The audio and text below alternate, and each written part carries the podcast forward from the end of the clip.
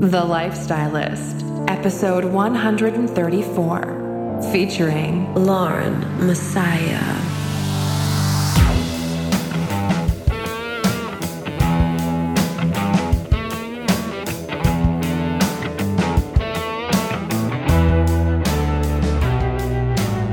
I'm Luke Story, a former celebrity fashion stylist and founder of School of Style.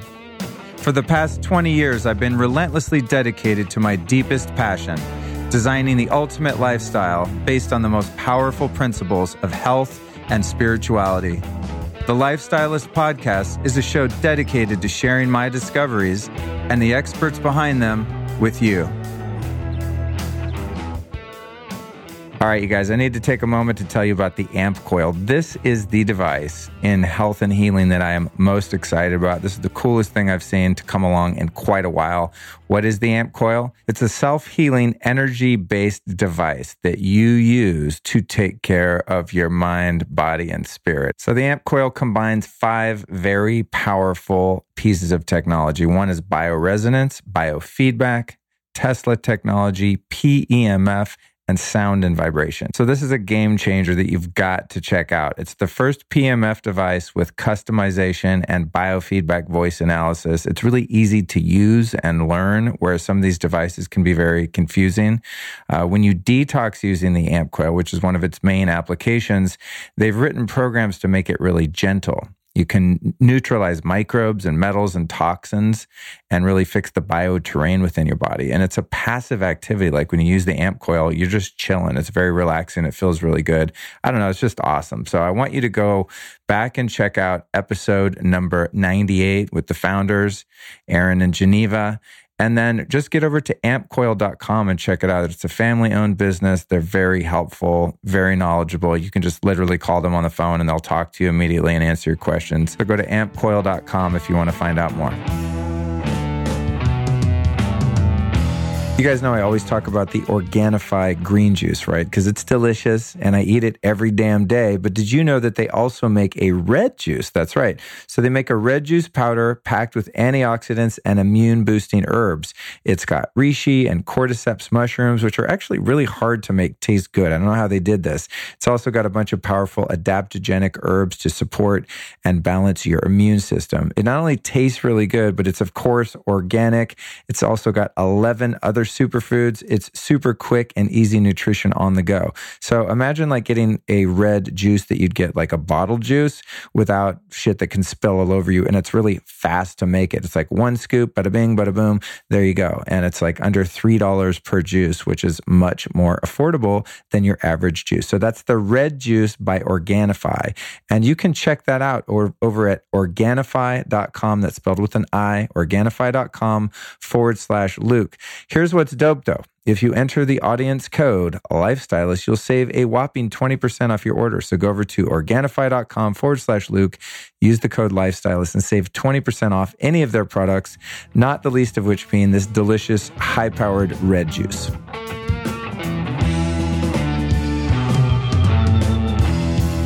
Hey, you out there in the cold, come on in, sit by the fire, kick back, put your feet up. You're welcome. This is the Lifestylist Podcast. I'm glad you're here. Mikasa is Sukasa. My name is Luke Story, and I'm here to bring you another inspiring episode all about the psychology of style, featuring our guest and my friend and business partner, Lauren Messiah. But before we jump into that fashion party, let's talk about next week's episode, number 135, with the legendary Mr. Del Bigtree, where we're going to be talking about the safety or lack thereof of vaccines. To make sure that you don't miss next week's episode or any episode to follow, all you have to do is make sure that you click subscribe on your podcast player, and boom, voila, they're going to appear magically on your device. Okay, I've got a couple upcoming events also. We've got Soho House, Little Beach House Malibu on April 24th with Eli Block. We're going to be talking about orgasmic meditation. And then I'll be speaking at Paleo Effects April 27th through 29th in Austin, Texas. If you want to come hang out with me in person, I'd love to see you. You can always find my events at lukestory.com forward slash events. All right, so this episode has been a long time coming. I'm sitting down with the catalyst for the Lifestylist podcast and my partner in crime for many years at School of Style, Lauren Messiah. Oh, and we also dated for about five years, and you're going to learn more about in this episode. So, Lauren's an LA based personal stylist, speaker, educator, and style expert. She provides high end one on one styling services for her clients as well as through her online learning platform, Personal Style University. She's also been featured on or partnered with companies and brands like Marie Claire, truTV, Vogue, The Wall Street Journal, VH1, Ford, Adidas, Target, eBay, and even Walmart. As a personal stylist, Lauren is dedicated to helping women fundamentally change their relationship with clothing. So, in this episode, we dig into Lauren's background, how she became a stylist, how she moved from DC to the West Coast, and eventually found School of Style and started working with yours truly. We also talk about her being a voice for people who feel misunderstood, why Lauren stopped celebrity styling and started doing personal styling, being a servant versus serving, and why style is such a huge pain point for so many people, how a job with Nickelodeon changed Lauren's life trajectory forever. Clothing is a way of communicating your values. Lauren's evolving brand and relationship with style, putting yourself in badass mode by dressing the part, and how she plans to become the Oprah of fashion. How men can represent their true self on the outside by learning who they are on the inside, and Lauren's current self help journey. So, if you're a longtime listener of the show, I think you're going to really enjoy this one because Lauren knows me probably better than most people in my life. And we have a really good, candid chat about all things fashion, the psychology of fashion, and our relationship and history together. So, I think it's going to be a fun one for you. If you want to get the show notes for this show and every show to follow, here's what you got to do you got to join my newsletter. To do that, I've made it really easy for you. All you have to do is text the word lifestylist to the number 44 222. So open up your phone, get ready to text. Here's the number you're going to text 44222. In the body of the text, just put one word, lifestylist. Click send. It's going to prompt you for your email, and you are good to go. All right. So let's go ahead now, then, my friends, and jump into this fascinating conversation with Lauren Messiah.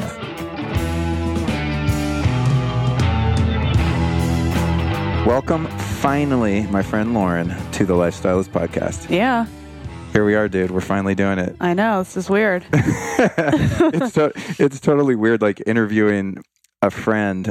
You know, I interviewed, as you know, my brother Cody. I think after I was doing the show like a year and a half. We've been friends for what going on ten years now, or nine years or Yeah.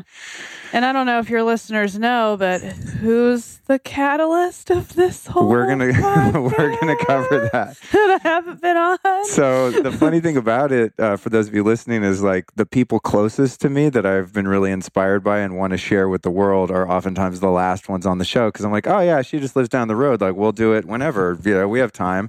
And then now I'm coming up on my two year anniversary. Holy shit, it's already two years. June 6th was my first episode. June 6th, 2016. Wow. Return of the Jedi, episode one. So here we are, but it's perfect timing because your career and your whole mission seems to be really solidified and actually very much in alignment with the Lifestylist podcast about building the ultimate lifestyle. Uh, those of you listening, what Lauren's referring to, and I want to publicly thank you as I have so many of my guests that have inspired me and encouraged me. Lauren's really the one that was like, dude, do your damn podcast. What is wrong with you? Because I had the idea, I think maybe for six months and was kind of hemming and hawing and couldn't figure out how I wanted to do it and if I could do it and all of that stuff. And thank you for Yeah. kicking my ass. Well, to expose you. Please do. What's no, that's my that's my version of the story. Yeah. How do you remember it? well, so I mean, everyone listening, they can feel your passion and your obsession. And I've known you forever. I've obviously seen your obsession probably more so than anyone else on earth has seen. And I kept telling you, like, do something with this. Like, stop just obsessing for yourself. I mean, if you could see, I mean, you show a lot of stuff on Instagram stories, but your cabinets, your all your routines, like all your weird stuff. And he'd be so giving, like you would send. Remember all the long emails you would send to all of your friends with like every single link and do this. I would send them online courses basically. basically i was like god do something and then we had dinner in chicago remember at that restaurant and we started listing out like all of the weird shit that you've done Right. and i think from there is when you kind of were like i should do a podcast i'm like well you're damn good at talking so I remember that you because you emailed me. I was like, help me put together that list, email me that list. And then once I had it in front of me and there were like 150 different practices and spiritual things and biohacking things that I've tried or applied at some point, I was like, oh, wow, yeah, I guess I do know some stuff. And I'm, Yeah. not only that, but know the people behind them, you know, where those things originated. Uh, also, interesting part of our story, uh, too, you guys, and why Lauren probably knows me. I would say, maybe apart from my two brothers, knows me better than anyone, is we were also in a relationship for about five years. So she got. exactly five. We broke up on our five year Are you anniversary. serious? I didn't know that. You didn't? Girls always remember the specific dates for these things, you know? Yeah. Wow.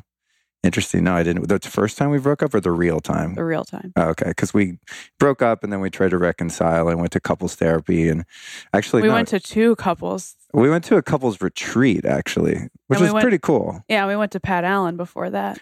Oh God, That's when she told me I had a penis. Pat Allen's been on the show. Yeah, she's like, "You're a man, Lauren, and Luke, you're a woman. Get out of my office. You're not compatible." We were out in the hallway, literally just fucking bawling. And what was traumatizing is I went and interviewed Pat on one of my early shows in that same office. I had like PTSD from that first breakup, which now we can like laugh about, but we were in love and it was fucking super, super painful. Then we went to this place called Onsite in Nashville for like a week. we have so many like inside jokes at this point. We should probably just like turn off the recorder and just have a funny conversation, but we'll let you guys in. But this place Onsite is amazing. And they do, I, I've been there myself as sort of like this intensified therapy thing that you do for a week. And we went to their coupleship program in an effort to save our relationship, which was It was- profoundly, I mean, what did you get out of Onsite? I mean, I, a lot. I mean, we were the star couple of the thing. we were like voted most likely to succeed. and then, like a couple months later, we're like, yeah, let's call it. But no, I mean, I I've never done anything that fucking weird before. Like describe to the people some of what you consider weird because you you use that term a lot for a lot of the things that I'm into.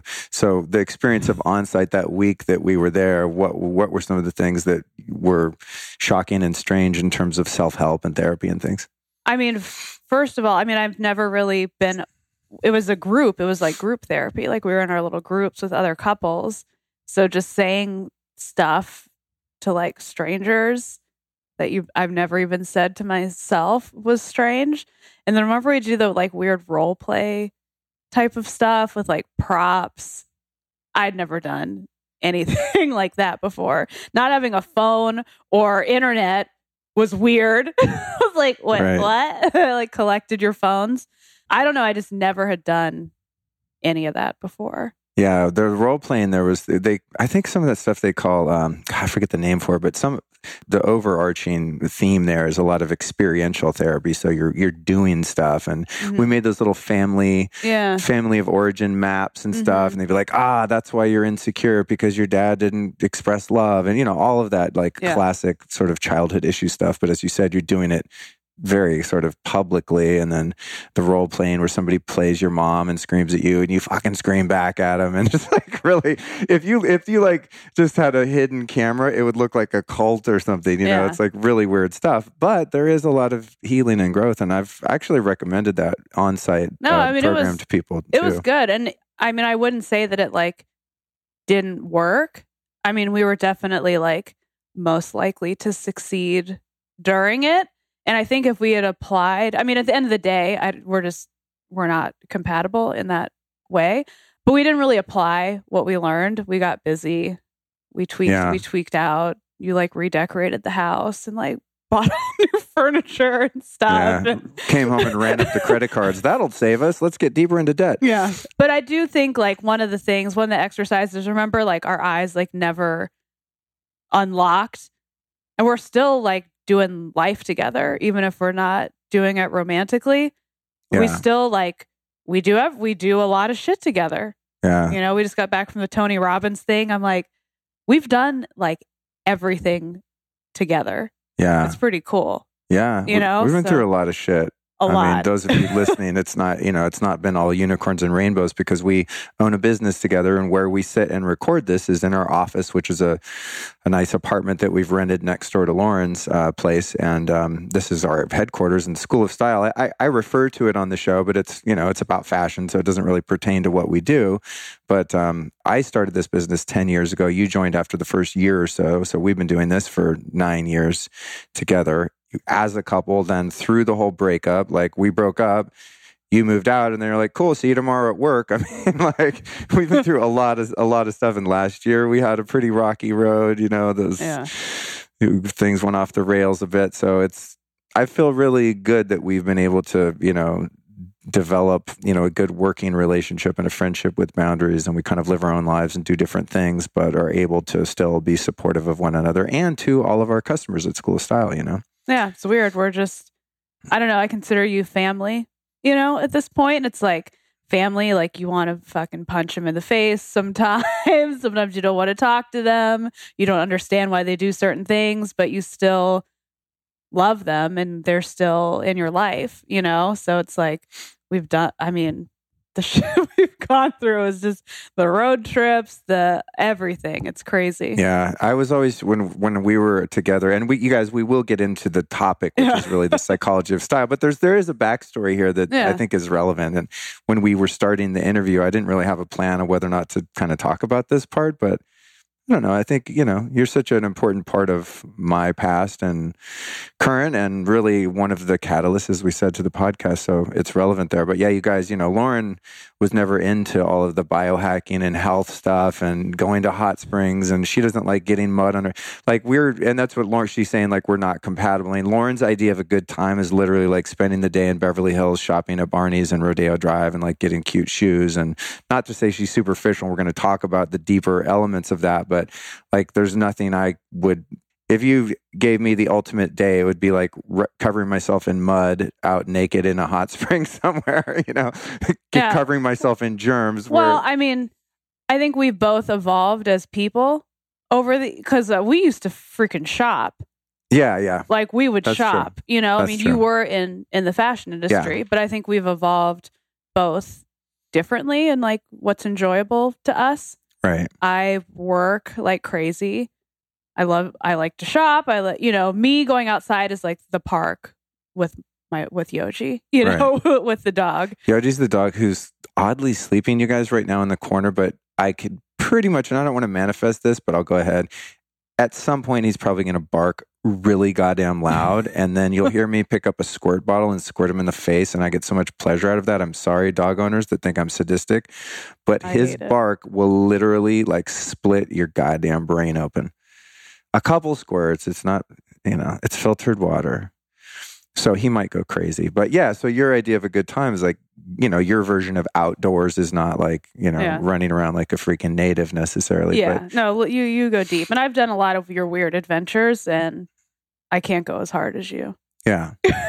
yeah. Well, I remember when we went to visit my dad once in Colorado and he was like, he owned this great, beautiful property up in the mountains and he had a, a The teepee. Yeah, he had a teepee on it. And my dad's, you know, born and bred Colorado mountain man, hunting, fishing. Like he's he's a rough dude, you know. He he's hardcore. And uh so he took us up to the property and he's like, Cool, so you guys you know spend the night in the teepee. And I was like all in. And then we opened up the teepee and there's like spiders all over it. No, it's like okay. So my idea of a teepee is like the shape of a teepee, but with like I don't know stuff inside of it, a, Right. a blank, a bottom. It was just on the dirt. It's like, welcome to the teepee. And Right. he's like, or you could stay in the RV. I was like, oh, that should be a relief. There's like dead mice. Like a lot of them. and then remember there was that like animal carcass, like a few steps up the road. I was like, Yeah. you didn't want to stay there either. Don't say that on You air. did not want to stay there either. No, actually, I'm kind. of, I am kind of high maintenance when it comes to camping. I'm not really down with like being cold and having bugs on me, so I admit that. So yeah, we so we both have evolved in our own individual lives, and yeah, and you have also like in your as long as I don't tell you about a health thing, I've noticed you'll be like, oh hey, this you know whatever supplement this this is really great, and I'm like, I told you about that five years ago. Yeah, You if know, he tells me about it, I'm not doing yeah, it. she has to like read it somewhere or find it from another source, and then she'll start doing some of the stuff I'm doing to a much lesser degree. But well, I you was know. talking to a couple of our friends about Kundalini because, you know, I'm doing the priming the Tony Robbins a little breath, and they're like, oh, you would love Kundalini. I was like, yeah, well, Luke told me I should do it. So, like, I'm going to have to give it like another year before. right, right. You like one of your girlfriends or someone else has to bring you and be like, no, it's really good for performance and entrepreneurs or something, Yeah. and you'll do it. Yeah, but legit, all the shit Tony Robbins teaches is straight out of a Kundalini class. It's crazy. Okay, so yeah, let's get into it. Yes, a little backstory there, you guys, uh, which is just worth mentioning. It's fun taking a little trip down uh, memory lane. Speaking of memory, so I want to get into your history because you are uh, just a fascinating person. Your level of um, dedication to your career, being of service in the world, to helping women that you help with your programs and all the things you're doing, and just your basic level of output is astonishing to me. It's one one of the reasons when I first met you, and we'll we'll tell that story too. Um, I was just like, this girl is special. You got something very unique going on. So, as we get into the fashion piece, what is your first fashion memory as a little girl? It's so funny. I have like one that I always go to as my default, but this morning when I was doing my my meditation, I had like when I was doing my little gratitude piece, I had a memory come in that I've never remembered before. It was trippy, but it was me with my grandmother because she's the one who taught me how to sew and I really like she like kind of introduced me to my love of fashion, that and the Wizard of Oz because those shoes were tight. So that's always been like, oh yeah, that's my earliest memory, Wizard of Oz and the shoes.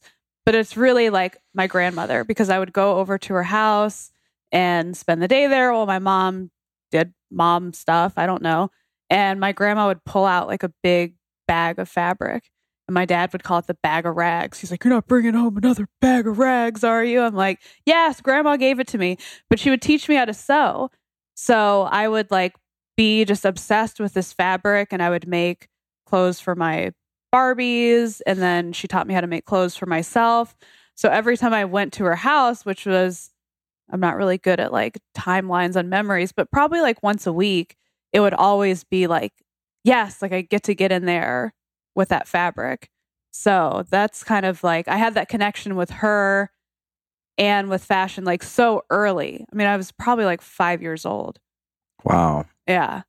Yeah, your fashion affair started like kind of, and when my rock and roll one did. Like those moments for me, like was the first time I heard music like that. It's just Mhm. like instantly set the tone for my whole life. So, as you were growing up, what were some of your fashion phases? I mean, I know some things about you and you feeling like at times you didn't fit in where you live. So, exp- describe like where you lived and what the culture was like and how you, you know, tried to find your place and express yourself as a kid. Yeah. I mean, I feel like I'm a just perpetual non fitter inner. and like, I keep trying to look at that to be like, why is that? I mean, I think there's a lot of things like culturally that contribute to not fitting in. Like, I'm like a multiracial. So, like, growing up in high school, all the black girls were like, didn't like me. Cause Why? because I was too like white. So like I didn't fit in with them, but I didn't really feel like a deep connection with I grew up in like a mostly like white area, like upper middle class. So I didn't really feel like I fit in with like the cheerleader white girls. I was a cheerleader. Uh the black girls didn't really want anything to do with me. I'm also part Cuban. No one can really see that. So that piece didn't work. So just racially I felt like I didn't really have a home. I distinctly remember in high school, like all the different like zones. You know, it's like the goth kids hang out here, and the popular jocks and cheerleaders hang out here, and then the weird drama kids are here. And I always had an interest in like so many different things. So I was in the drama club. True story. I performed uh, a play about the Challenger spaceship in front of George W. Bush Sr. Are you serious? yeah, in the eighth grade. So like I had that Because like by the way, I don't think you mentioned you. It was in outside of DC yeah where you grew up, yeah suburb uh, in Virginia, right outside of DC, Herndon. Herndon. Uh, yep, that's where my parents live now. Herndon. Yep, Fairfax County. This is like our claim to fame. Where at at one time, I don't know if it's still true, but it was like the most affluent county in the like in the country. Really? Yeah. So like when I was in high school, like everyone's like, "Oh, we're the richest." So I grew up with like that type of environment. Like everyone at the school was drove nice cars and they had money and I didn't grow up poor or anything, but I was always just like kind of in the middle. Like I didn't have like a gravitational pull towards being super popular, being super outgoing or super nerdy. I was always just kind of a little bit everywhere. So I had lots of acquaintances, but I didn't have any deep connections with people. Like I had like a punk rock phase, like a raver phase. I could always just kind of float. And I think I use style as like an in. Like if you dressed a certain way, then you fit in with that group. And then there came to be a point where I was making a lot of my clothes, like customizing clothes. I'd have my cheerleading outfit on with like hot pink and black striped tights because I just, I didn't fit. So I was like, I may as well look like I don't fit. But everyone still kind of liked me because I'm like funny and a little weird, you know? So it was just always this kind of identity crisis. But style is like the constant. Like from when I was five until now, it's always been the thing that I love and that I was kind of known for. It's like, oh, Lauren is fashionable. She makes clothes. Ask her. It was like a good opener for me for people. So when you say the black girls in school like just ignored you, did you ever get bullied by any of the different groups? Oh yeah, I got bullied immediate like even before high school started in like summer between 8th grade and ninth grade uh, there was cheerleading tryouts. I tried out, you know, for the cheerleading squad and I just I don't know, there's this like group of girls that would just hang out there. I don't even know why they were there. They weren't trying out for the team. Maybe they were. Maybe they're just hanging out to bully the girls who were yeah trying yeah. out for the team. I don't know, but I just like that was like my first high school memory of like ah fuck, you know, because it was. I mean, even growing up like in um, elementary school and things like I was uh, on the gymnastics team, and people would ask me like, "Is your skin tan because you are out in the sun a lot?" And it wouldn't like connect. I'm like, 10, you know? People would like ask me those questions, but now as an adult looking back, you're like, shit, I grew up in like a really white area where people just didn't know. And I'd be like, I guess, like, I didn't ever think of my skin, you know? Right. So I'd be like, I guess, like, oh, good. Oh, good. Wow. Yeah. And like growing up Damn. with people saying things like, you're not, you're like different than like other, the other blacks, you know? Like, Oh, God, so like that was the thing. So it's like you don't fit Oh, in. humanity. Jesus. Yeah, it's crazy, but all that stuff's like in you as like a little Yeah. person, but you don't think about it. You just live your life and then you look back and go, God, that was kind of fucked up. Yeah. But I didn't fit. So I use clothing a lot to be like, let me carve out my space because my default doesn't go in the right category. How do you think that those experiences early on where you were getting messages that you were different and didn't fit in, how do you think those affect you now? And what do you do to to overcome the imprints of those things?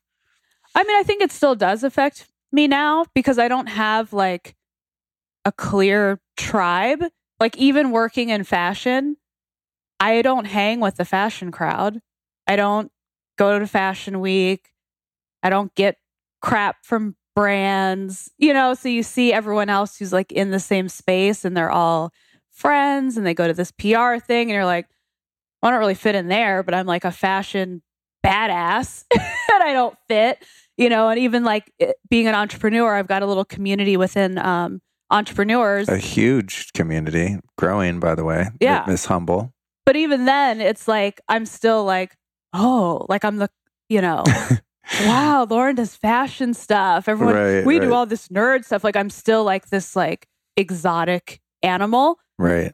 So yeah, it's just interesting. I think I'm just used to going through life like that, which is fine. Like I get to blaze my own path and I get all these different perspectives. So I've always tried to think about it in like a positive way.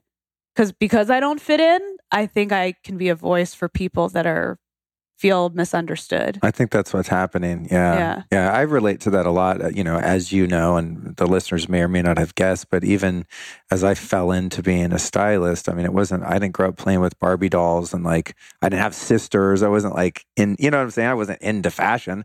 I was into clothes because I was into rock and roll. And I thought Mhm. Jimi Hendrix and Keith Richards were cool as fuck. And I wanted to look like that because if I look like that, then I could play in a band or something, you know?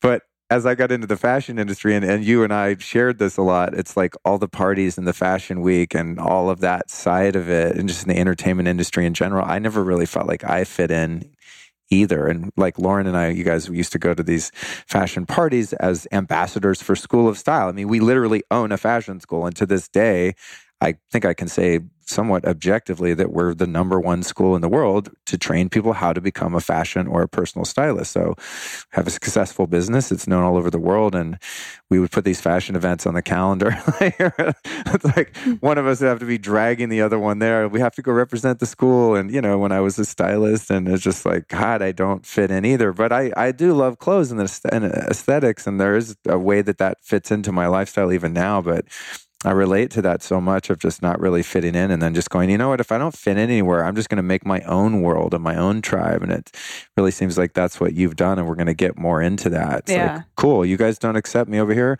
Awesome. I'm going to find my own family and create, you know, a scene that do get me and that I can really contribute to. Mhm. So let's go back to um, give us like a brief segue into how you got, you know, from college back east to LA, and then we'll get into how you found School of Style and ultimately me and how this whole thing started. Yeah. Well, I went to school for fashion and I was going to be a designer and I graduated. I was like, yeah, that's not going to, no. the salaries were too low.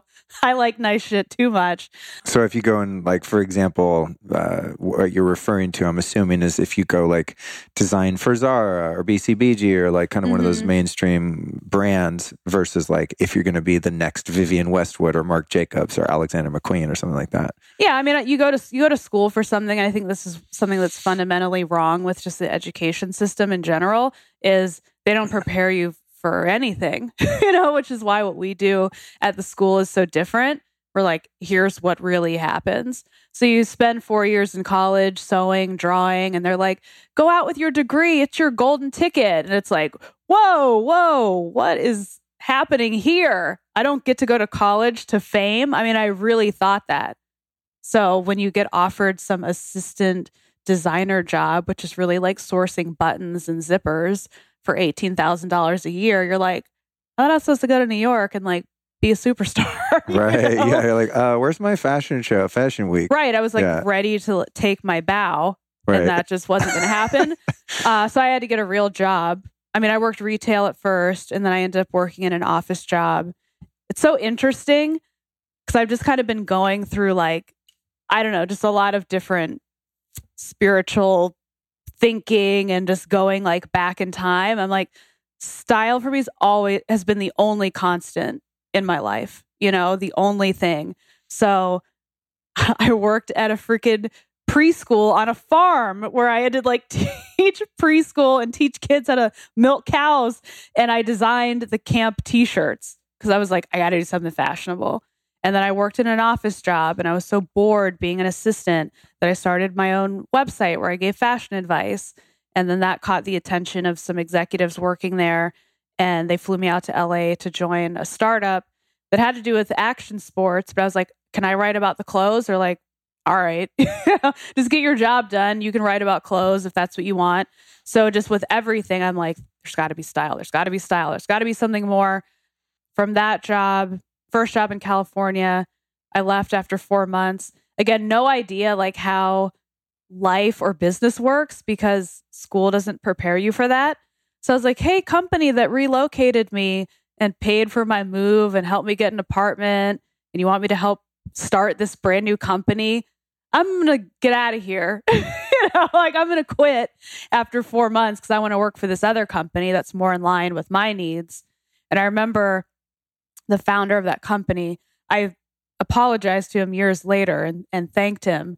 But he's like, I just want to let you know that this is like not how life works. you know, like, Damn. you don't get relocated to a company and then leave after four months. Like it would be at least stay a, a year. He's like, but I've worked. He used to like run like NBC, and I mean, he's just done all these great things. And he's like, I have a feeling about you.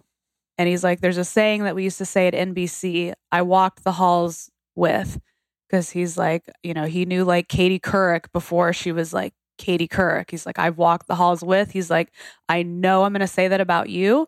He's like, so go do your thing. Like, there's no hard feelings about about leaving. That's cool. Um, you know, I believe in you. I was like, wow. thanks. You know, and in that moment, it didn't like hit. Yeah. You know, it was like a moment of like, wow, that was really powerful. I was like, peace. You know, time for my next job.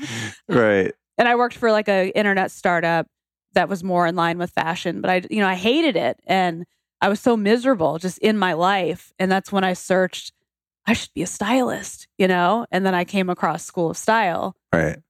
Because at that point, just to give people a point of reference, I, you know, I think a lot of people listen to the show are somewhat acquainted with fashion in general. But unbeknownst to me, when I launched my first class, uh, November 8th, 2008, the next day, a little TV show known as the Rachel Zoe Project launched on November 9th of that same year. And so during that first year of business, being a stylist was like the coolest shit ever. And so you're probably watching that show, maybe I'm assuming, or at I least, was, uh, yeah. yeah. So you're like, oh, yeah, I want to do that because being a designer obviously wasn't like the path of, Yeah, I was lost, you know. I just I knew that I wanted that I had to do something in fashion. Like it wasn't an option not to. And if it wasn't a fashion job, I made it a fashion job. So it's like I know designers out, buyers have to do stuff with math, that's out. Worked for a fashion website, that wasn't enough. And then yeah, I saw Rachel Zoe project. I was like, this is a job. And I had worked retail, like putting clothes on people and seeing like how much they would transform. That's why I started my website where I would give people fashion advice. And I was essentially styling people online. and that was just to give perspective. Like you were really an early adopter of the fashion blog. I mean, yeah, what, that was in 2005. Like blogs hadn't even like really. Yeah, I don't think a lot of people knew what a fashion blog even was. And you're teaching people how to dress in its earliest, in the prehistoric Lauren Messiah media brand, right? Which, Yeah. And you had another name at that point, uh, which I won't mention. so you find out about School of Style, you, you enroll in that class. And I'd been doing it, as I said, for probably about a year at that point or something. What do you remember about walking in that first class with me at Smashbox Studios? I remember being hungover. Whoops. Oh, more like memory lane craziness. I'm telling you, whatever the hell we did at Tony Robbins unlocked some like it unlocks some Really? shit. Oh yeah, crazy Wow. crazy shit has been like flooding into into the dome. But I remember I had been looking forward to that class so much. Like for some reason, I mean, at the time, I mean, I was a loser. You know, I mean, I was a loser when I signed up for that class. And it seemed like so expensive and it was $280. What am I going to do? I signed up for it. And I just, I counted down. I went on your website where you had put way too much information. We had changed that once I joined the team. But I wrote over and over and over again the outline for the class Really? over and over and over Wow. again. Section one, you know, this over and over, like in a notebook. And I look was looking forward to it so much. And then I went out to a party that night, the night before, and I got myself in some like sticky situation. And I just remember being like, what am I doing here? Like, I have to get out of here. I have that class tomorrow. Like, this is the most important thing to me. And it's like three in the morning literally what am i doing here in this situation and i just like got up and left i was like with some dude that i shouldn't have been with and he was like in the bathroom doing god knows what and he came out and i was i was gone i was like i have to Wow. get to True this- ghost move. oh th- to the he's probably not happy That's the that's the like ghosting someone on text is one thing, but like hanging out with them and they go to the bathroom and you're like poof. yeah it was like a it was like a bedroom ghost situation i was like what am i doing i've got to get out of here and i just oh my god i felt like shit that day We call that pulling a Casper. do you Yeah, poof. She's gone. Okay, carry on. I've never heard that term, but all right. But yeah, I left and I just, I was like, I got to get to this class. And I went to the wrong Smashbox and then I found it. I didn't even know there was the one in West Hollywood and it was too full. And I had to sit in like a wicker chair. I remember those chairs. dumb chairs. Yeah. it was just, I don't know, but I sat in that class as painful as it was, just in my physical state. But I was like, holy shit.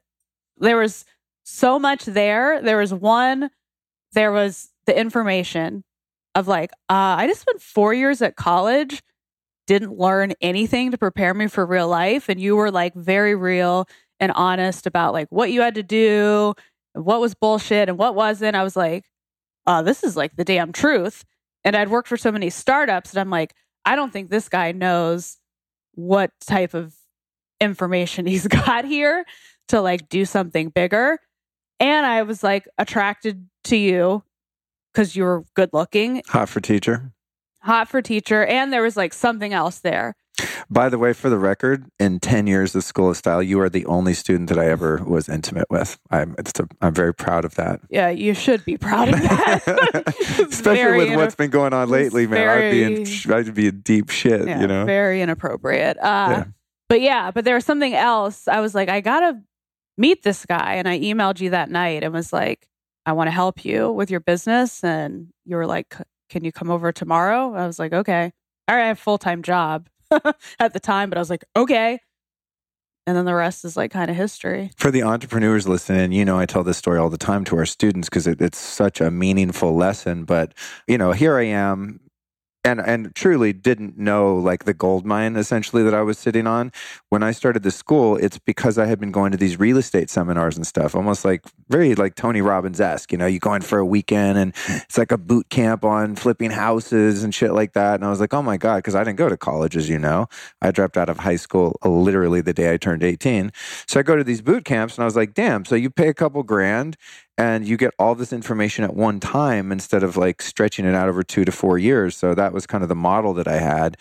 But I really didn't see it as like becoming my full time thing or a way that I was going to end up buying a house someday or any of that. It was like, cool, in between styling jobs, just to slang some information, I'll just make some extra cash. But what you did that was so brilliant and the lesson that I always tell, I mean, people in general, but especially our students is, you were just, you could have just been another student that took the class. There's probably 35 kids in there or something.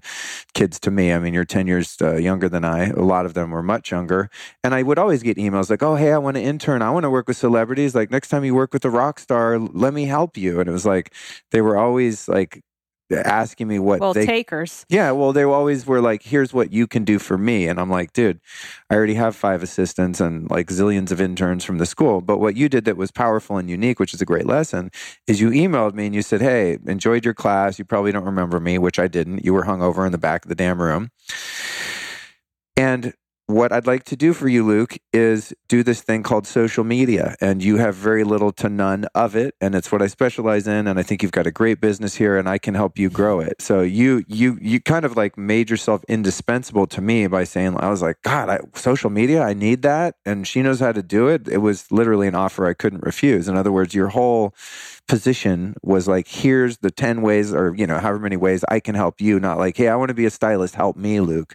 And I literally like there I could not ignore that email. I was like, oh, I'm busy, but I was like, damn, how can I live without this girl? And then, you know, as you said, you you started the next day and played hooky from your job and eventually started working for the school and working with me on styling jobs and the rest is truly history. But I always just look back on that. It's so important. And I think I still I don't think I still use that when I'm hitting someone up that has some you know, social uh, status or something in the industry that I'm in, I'm like, hey, I got an idea. Here's how we could collaborate or how I can contribute to what you're doing. Not just like, hey, would you help me? Would you help me? Would you help me? It's really important stuff.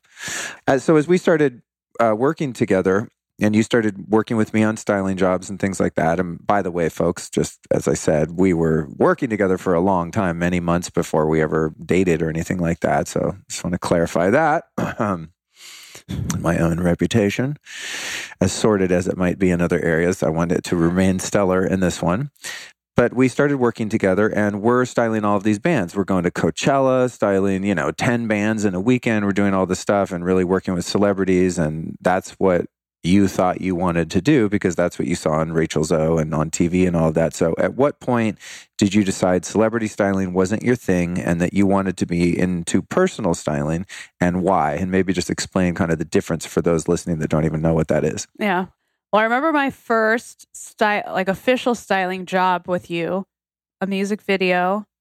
We were on set for like 12 to 14 hours or something. And I was like, what? and I distinctly remember I was like, oh, I wish I had a Diet Coke. And you were like, never drink Diet Coke. And you told me of the dangers of aspartame. and I never, had, I never had a Diet Coke ever from that day on. Good. So a few things sunk in. Yeah. So that was the first job. And I just remember thinking, oh my God, this is like grueling. But, you know, I didn't let it deter me, but it was definitely like a hit of like, this isn't as like badass as I thought it was. And then remember the one styling job that we did with the actress that will go unnamed that farted and blamed it on her skirt. oh, yeah. We were shooting. Yeah, we, it would be uncool to name her, but she's Yeah. now really Yeah, famous. At the time, she was on a couple shows like B list. Now, maybe not A, but pretty famous. Yeah, that was funny. We were shooting the standard downtown, and Lauren and I are like getting the shoes ready and organizing the next look or whatever. And then we're both facing away from the bed where said actress is sitting, and all of a sudden we hear, and we look at each other like, oh my God. And then the girl's like, oh, the skirt. Yes. she was like, "Oh, uh, I think the skirt moved." She literally like she's wearing like a wool skirt or something and tried to blame the fart sound on the skirt Yeah, itself. yeah, it wasn't like vinyl or anything. Yeah, that was freaking hilarious. But that in that that day, she was such a bitch. I realized that I'm for celebrity styling, fashion styling, I was not there in a ser- I was there in a servant capacity Yeah. and not like a serving capacity. Right. That's a that's a good distinction. So she was pick up my underwear. Where's this? Get that. I was just like, I don't like this. Like the my relationship with style is to help you fit in, to help you move forward in your life, to help you express yourself. And for these actresses and musicians, it's literally part of their job. It's like, cool, you've got an hour. What are we wearing? I don't like that. I hate that. Talk to my publicist. There was no feeling behind it. And I think with not to say that everyone who's in celebrity styling or fashion styling is egotistical, but there is a lot of ego involved with the high you get from seeing your name in a magazine or being in a celebrity's Instagram story because you hang out with them all the time. That doesn't do anything for me. Like, I'm much more, even though I'm on TV and things like that, I'm introverted. I don't really connect easily with people. Yeah. So I don't really feel comfortable with praise or talking about myself. So I don't really get anything out of that. It's more of like, this is a, a way to to send my message of style. So the whole celebrity thing, it just didn't jive with me. I'm like, this doesn't feel good. Yeah, it's weird that you didn't really get off on that part. Like I have to say I kind of did, but I think more so because I worked with mostly musicians and I really have such a close relationship with music, being a musician myself. So it's like if I couldn't be in a band with someone, it was pretty cool to work on their music video, you know, and like get to know them and be around really creative, inspiring people. And I think I was less irritated by being a shoe shine boy essentially which is what it comes down to in many cases but that definitely wasn't your thing so as you started to realize that that wasn't in fact your calling just like you had found years before that being a designer and making clothes wasn't your calling how did you get into personal styling and what's the difference Uh, so we had taught a corporate class, you recall. oh yeah Then yeah, we taught a corporate class, and then one for of nickelodeon Yep. Yeah that was god that was a huge endeavor that was one of our first big sort of breaks in terms of yeah. creating a you know a custom corporate class Remember you got the email and you were like, eh, I don't know, and I was like, this is huge. There's been a lot of opportunities professionally that I was like, ah, I don't know, whatever. And you're like, dude, hello. Yeah. Uh, but we did that, and one of the attendees of that event was like, "Oh man, like I wish I were to, I was a celebrity because then you could be my stylist." And I was like, "Hmm." I was like, "Oh, here's my business card. I actually do style just regular people. I'd never done it in my life. I mean, on my website I had, but I was like, whatever, she'll probably not call me. But she did. So I just took the same model that I had learned, you know, working with you on celebrities. And I was like, I'll just apply this to a normal person and kind of give them the star treatment. So everyday people, to me, need it the most. You know, like a celebrity's got access to the best clothes and all the greatest things. They've got an image that's been curated for them. But everyday people just living their life are like, like style is a huge pain point for people. And it only shows up when it's so painful because you can skate by with being like, ah, stupid, extra. I don't, you know, these clothes are fine. They, whatever. Until it gets to that point where something happens where you don't fit in, where you can't advance in your career, or the people you want to notice you aren't noticing you. You stand in front of your closet, you're frustrated, you go shopping, you don't know what to do. Those are the people that that need something and they need pampering and they need to feel heard and taken care of. So I was like, she called and I did the whole system with her. And it was a really special moment because I saw like the lights turn on, you know, She's, oh my God. Like she had never seen her body that way.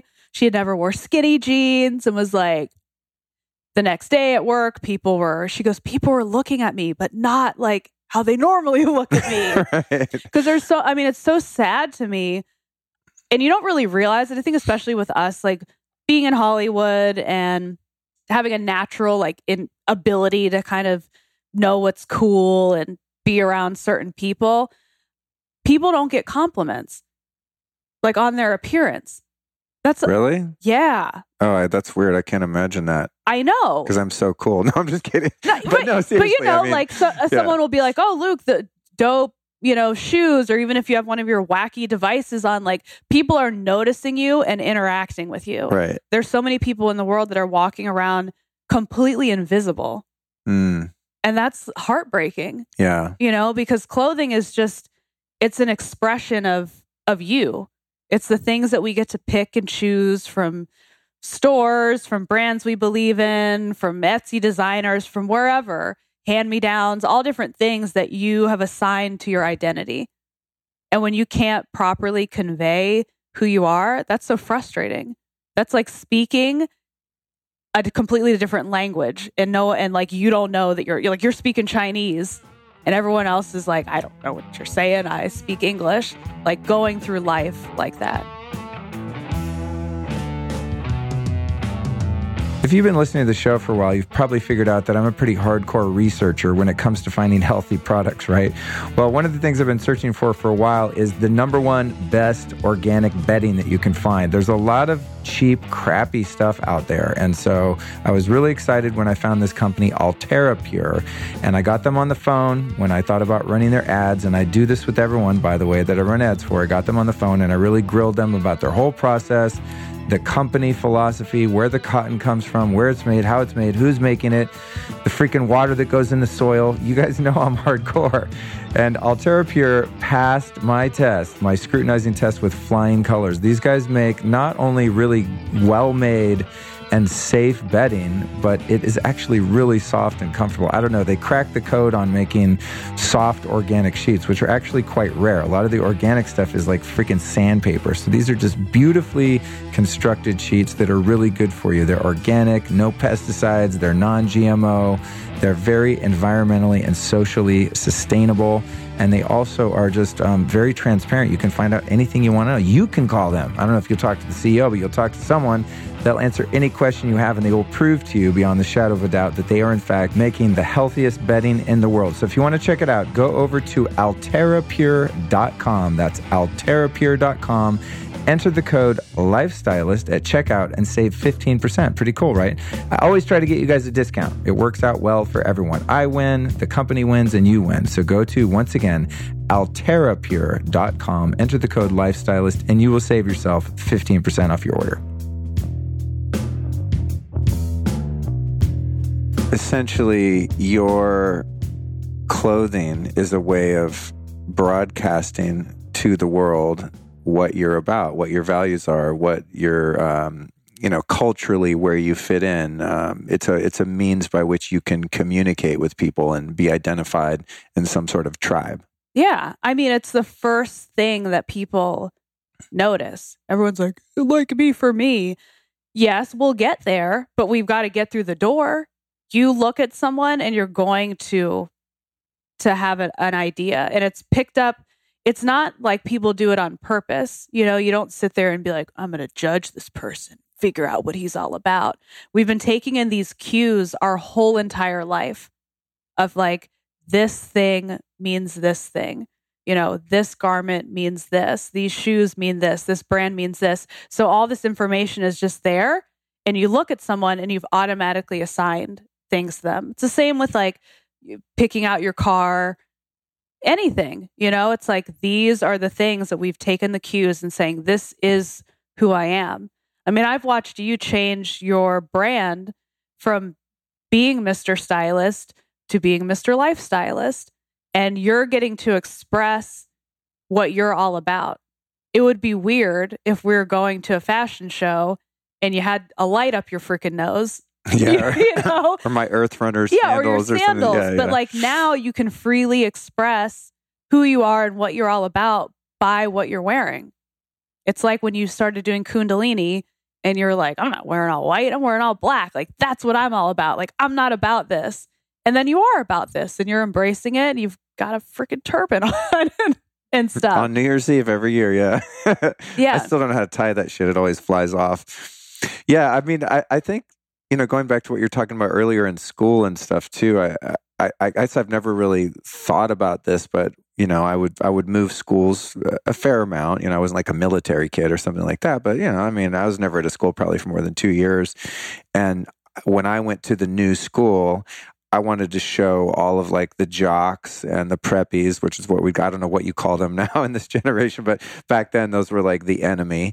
And I wanted to show them all that I was not interested in being a part of their like situation. And I wanted to find the kids with the drugs and I want to find the kids that were into punk rock and heavy metal. Yeah. So that's like when I walked into school, it was like a walking billboard, like, hey, this is the tribe I fit in. And it was a way for me to find my people that I knew would accept me. yeah. And those were the people that that I automatically accepted. And then the kids that I judged, the jocks and the preppies and stuff, it's it's just it was more in defense because they judged me and they were the kids that would pick on me. And I wouldn't say that I was like brutally bullied, but you know, there were a couple times where kids came up and just punched me in the face because I looked the way I looked. You know, Yeah. it wasn't like I was being harassed constantly. I'm sure some people have it worse, but um, that's interesting. So now, as as adults, you know, this has implications in terms of our dating life, our our, our romantic prospects and goals, uh, professionally, building a, a social network, not a Facebook friends, but like real friends. So how has your brand and and your mission evolved then out of that sort of superficiality of the celebrity world and even to some degree the fashion industry? Because you're not really interested in going to fashion week and being the it girl on Instagram and all of that stuff. How's that evolved to where you're moving into working with people more on a on a deeper more meaningful level psychologically? Yeah, I mean, I think the deeper I dig into my personal relationship with style, the more that I'm able to give to others. You know, just right now I'm doing this this Facebook challenge. Maybe by the time this airs, it'll probably be over, but it's called my Style Awakening Challenge.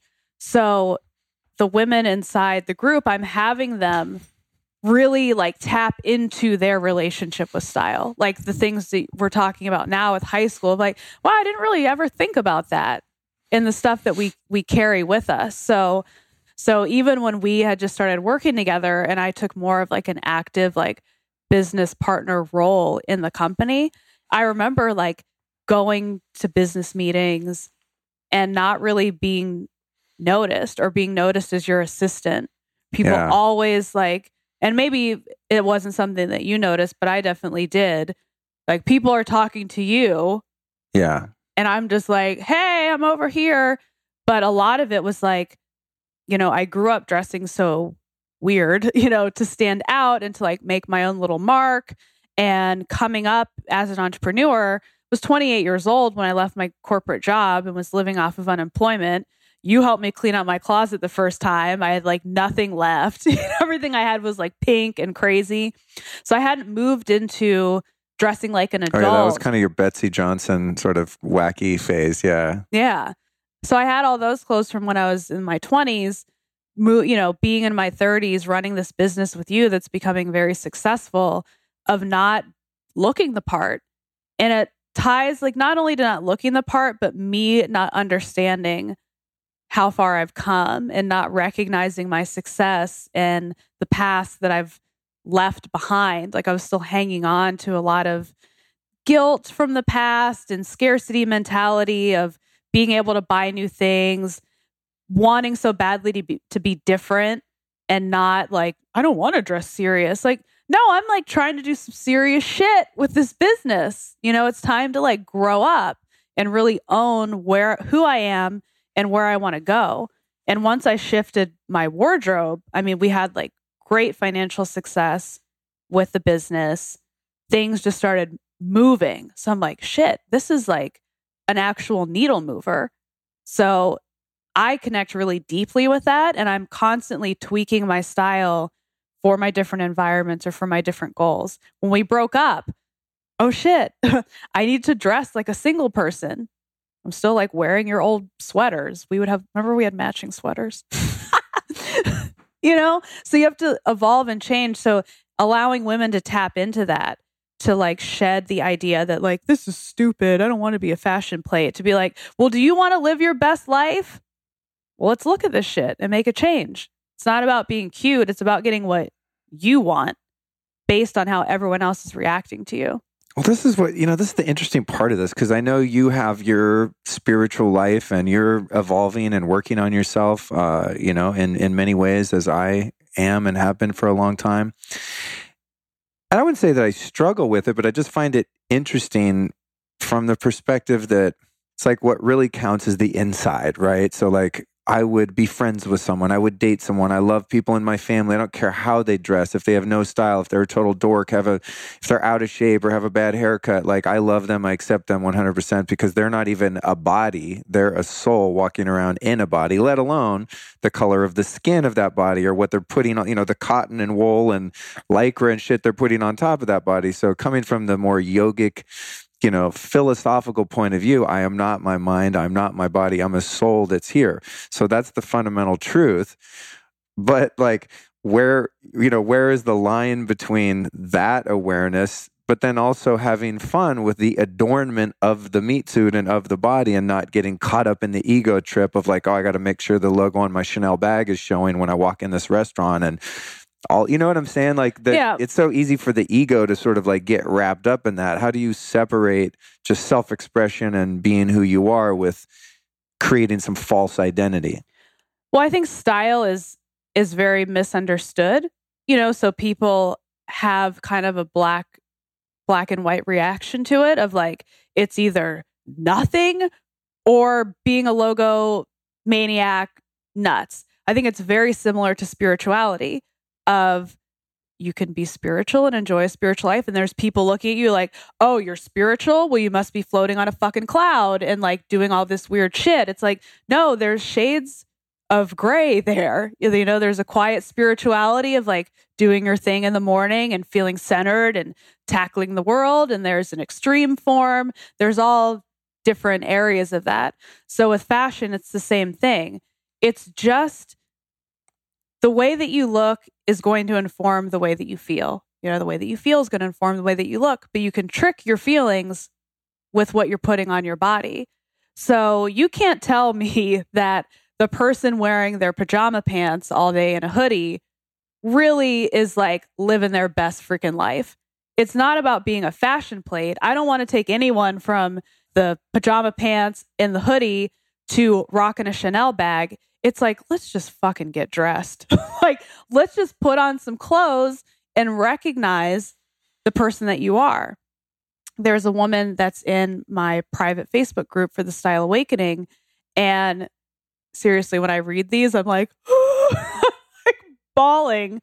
But she works from home. So she gets up she takes a shower. She's got a great job. You know, it's not like just some like loser work from home thing. She's got a great job, gets up, takes a shower. She's not going anywhere. So she puts her robe back on in her little pajama pants and she continues to work. So the, yesterday, because we had the challenge and you had to take a selfie of what you had on, how you were perceived, how you felt, she put clothes on. And her husband came home and was like, Oh, he's like, You got dressed today. And he was like so excited. And he said that she was beautiful. And she had like the realization, like, holy shit, he thinks that like I literally like don't even shower. Like that I just sit here and hang out in my robe. But she's like seeing his reaction and like that spark back in his eyes. She's like, it reminded me of like when we fell in love and we're in that period. She's not the girl in the robe. She's like, I'm hanging up that robe. I was like, burn it. you know, that's not her. So her just putting on pants and like a sweater and just some normal shoes doesn't have to be a fashion plate, but she's showing her husband that she's like a great wife. I don't know if she's a mother. It's it's expressing the narrative. Someone in a robe, you look at them and it's like you're a lazy slob who didn't even bother to shower this morning. It's only cool if you're the Big Lebowski. If you're, yeah, yeah, yeah. You know, there's gonna the be dude. If you're the dude, yeah. I mean, there's gonna be extremes and like people that are are who fight it and aren't ready you know, it's the same with diet. It's the same with spirituality. It's the same with exercise. Like you can fight something and call it stupid and have valid reasons for thinking it's stupid until it's something that actually affects you and moves you. And then you can see, like, oh, this is not about superficial. That's why I don't talk about trends. I don't talk about the brands that you should wear. I'll give you a guideline, you know, because people are clueless of like what's quality or what's in their price point. Um, it's not about that. It's just about showing your true self because when you see it, you believe it. Right. So it's not, yeah. So it's not about, um, it's not about trying to fit in to be accepted by others, which would be the superficiality of fashion. And I think what even me, I'm kind of like, like I'm not interested in that part, but it's fitting into your own skin and your own personality. Yeah. Cause then you can thrive. You can, you can do your thing. You can fully express yourself. Like a girl posted a selfie in the group and she's like, God, now that I like look at it, she's like, yeesh. like she wore skinny jeans because that's what everyone told her was cool. Instagram told her it's cool. A Celebrity told her it was cool. So she put it on. You know, she put on the shirt that was for everybody else. And she looked, she's like, God, I look like shit. You know, she's like, I got a muffin top. I didn't even see. And like, that's when people feel uncomfortable.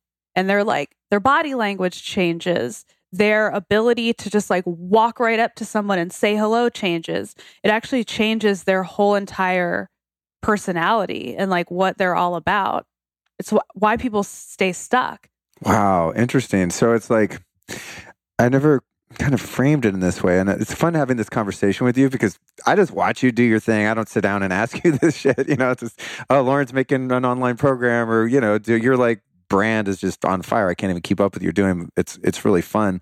So it's like dressing a certain way changes your energy, and it's almost a pattern interrupter. Yeah. To to get dressed and be like, damn, I I am the shit inside. I'm developing that self worth, that self love, and now my outside costume, in a sense, is just an accentuation or, or maybe rather an extension of finding my true identity yeah and then and then broadcasting that to people out in the world. Yeah i mean i think but it doesn't it has to come from a place of self-love and self-acceptance first. Otherwise then it gets into all the materialism and all the fakeness and the phoniness well and, that, yeah that's why it never works. Like i just did a facebook live uh, with my little tribe today and i was talking about using pinterest and and the vicious cycle that most people do. Most people, all of a sudden, they look up and they're like, I hate everything in my closet. I hate everything. I've got to clean this shit out. I'm going to go on Pinterest. I'm going to make a Pinterest board. I'm going to go shopping. And it's all like outside fixing. And then what happens? A month later, when those clothes aren't new anymore, we're back to the same, the same spot. So that's why like the work that I do with my clients and with my courses and things is we're going deep. Like most people don't know what they're getting themselves into when they start interacting with my brand. I go through like all the style roadblocks, like all the bullshit that, you've told yourself that's like holding you back from like actually making a change, tapping into your goals, like personally, professionally, romantically, getting clear on like where you'd actually want to go in life. And then style just becomes a tool of how how to get there. My after that's interesting to me is that you got the promotion, that you got married, that you walked past, you know, a mirror and didn't not look. There's people posting my group that are like they don't like to look in mirrors. They don't like looking at themselves. Oh man, that's heartbreaking. It's heartbreaking. So like yeah. the after that I'm more interested is like you feel amazing, like you kicked ass in your life. I don't give a shit what you wear. I really don't. If you feel great in it, that's really all that matters. But when people get honest, you don't feel great in in what you have on. You know, unless you've really tapped into the meaning behind the clothing. Well, I'm really into energy, you know, and I know you're getting into Tony Robbins and, and all this kind of stuff. As we said, we just went to that thing. And I definitely noticed with myself that my energy is definitely affected by what I'm wearing. And I've, i think I've even talked about on the show, you know, like, like the girl in your Facebook group, um, I, as you know, I work from home a lot. I'm just on the mic recording my intros, or I'm on a Skype call with someone and there's no video and we're recording like that and I can totally sit around my house pulling a, a, the dude look, no probs, uh, minus the joint, of course. But like, no one's requiring me to dress anyway. And if I'm like in my freaking yoga sweats and stuff like that in my house and I have to do something meaningful, I will underperform. Yeah. Because my energy sucks. Yep. So I'll literally like get myself kind of dressed up, even though no one's going to see me except me, because I just feel more badass. And I, you know, I've described this to working with male clients and stuff like that. I'm like, dude, honestly, like, you might not even be into fashion, but I think anyone that's introspective at all would acknowledge that you feel different in your gym clothes than you do in a fucking tuxedo. Yeah. You know, when you go out. And that's that's why that there's a dress code at certain places and we go to a night I mean not so much, you know, anymore it's getting becoming a bit antiquated, but at a nice restaurant or, you know, an affluent nightclub or something, it'll be a dress code. It's not they're control freaks. There's a there's an energy field that's sort of created when everyone is elevated to a certain point. Yeah, I mean it's just like at Unleash the Power Within when we had to like jump and scream and dance and be freaking hyper. And he's like, you're changing your state, you're changing your energy. Right. You know, like you can do the same thing with what you have on. It just, it makes you show up differently. It just does, whether it's a missed opportunity or just the way that you feel performance wise. I always tell people who work from home, get dressed. Get dressed. Well, that's the you you walk your uh, what do you call that? Walk your talk too, because I come over here to School of Style HQ. As I said, it's next door to your your apartment, and I, I show up here at ten or eleven, and you're like full on decked out to the nines, and I'll, ask that. Oh, you shooting a video? You're like, no. I'm like, what are you doing today? Oh, I'm just working on my computer. I'm like, dude, you're like, you got your heels on, like you're super dressed up. So that's why. Yeah to create a state for yourself, to put yourself in, you know, entrepreneur badass mode. Yeah. And not to mention, like, you never know what the hell is going to happen. These days with social media, you want to shoot a Instagram story real quick and you look like a freaking hobo. No, thank you. You're out walking your dog and like the hottest guy ever walks by and you're like, you know, please don't look at me. Please don't look at me. I'm I look ridiculous. You just you never know what's going to happen. Like why not always be your best inside, outside, the whole whole package. So what I see happening with you and your own business, Lauren Messiah, this this you're becoming this mogul uh, of sort of self help meets personal style and fashion. I know we've used the term, maybe you said it and I just picked it up, but you're kind of like turning into the Oprah of fashion or Tony Robbins or Marie Forleo, where you're really helping people with the inner game. So, how would you summarize your mission right now? Like, what's inspiring you? What do you want to do for people that take your courses and all of that? Yeah, my mission, and it's been my mission, and it's always on the forefront of my mind, is I want to change the way that women get dressed and not in like a work with a stylist instead of do it yourself. Like, not that. There's plenty of that in the world. I want to fundamentally change the relationship with clothing and how women think about fashion and getting dressed in the morning. That's my main mission to take out the, the, the BS, you know, take out the superficial, take out all of that and just really get inside. This is like fun. you know, like I was telling my my ladies on the Facebook live, I'm like, dude, everyone needs help. Like we really do. And if I can get you that help through fashion, that's a lot more fun than like being bent up in a yoga position for 5 hours, you know? Like this is a fun way to to uh, improve your life. In your course Personal Style University, how does that work? What goes on in there? I mean, I'm aware of it from the periphery, but I've never logged in and like taken the course because it's geared toward women, obviously. And Yeah. I don't know that I would benefit from a lot of that content in that way. I know. I do want to come up with one for men. We're gonna. I want to talk about men's too Yeah. because you know, I, I, it seems like my demographic, listener wise, is maybe a little more women than men, but there's definitely a lot of dudes out there. So, dudes, if you're listening to this right now, hang in there. We're going to cover it. But what what goes on in that particular course? Because it's not just about like, oh, here's the cool trends, like you said. It's like it's a much deeper dive, and I think that's so fascinating about what you're doing. Yeah, I think it's been it's interesting because a lot of people who aren't immersed into what I'm all about are like, "What's this thing? Is this about? Do I learn how to match this with that?" I'm like, kind of, sort of, but not really. So years ago, I had this idea sitting at my vanity. I was like, I want to like teach people how to get dressed. Like I already, you know, we already teach people how to become stylists, the whole business side. I was like, I want to actually figure out the science behind getting dressed and teach people how to do it because as a personal stylist, I can't do this shit anymore. You know, like it's a lot of work and I want to help millions and I can't take a million people shopping. I can't have a million fittings at my house. So the idea behind Personal Style University is taking that formula that I've created for all of my in person clients and putting it into a format where someone could essentially style themselves. And when I style someone, it's not just like, meet me at the mall. I'm going to find you some cute stuff.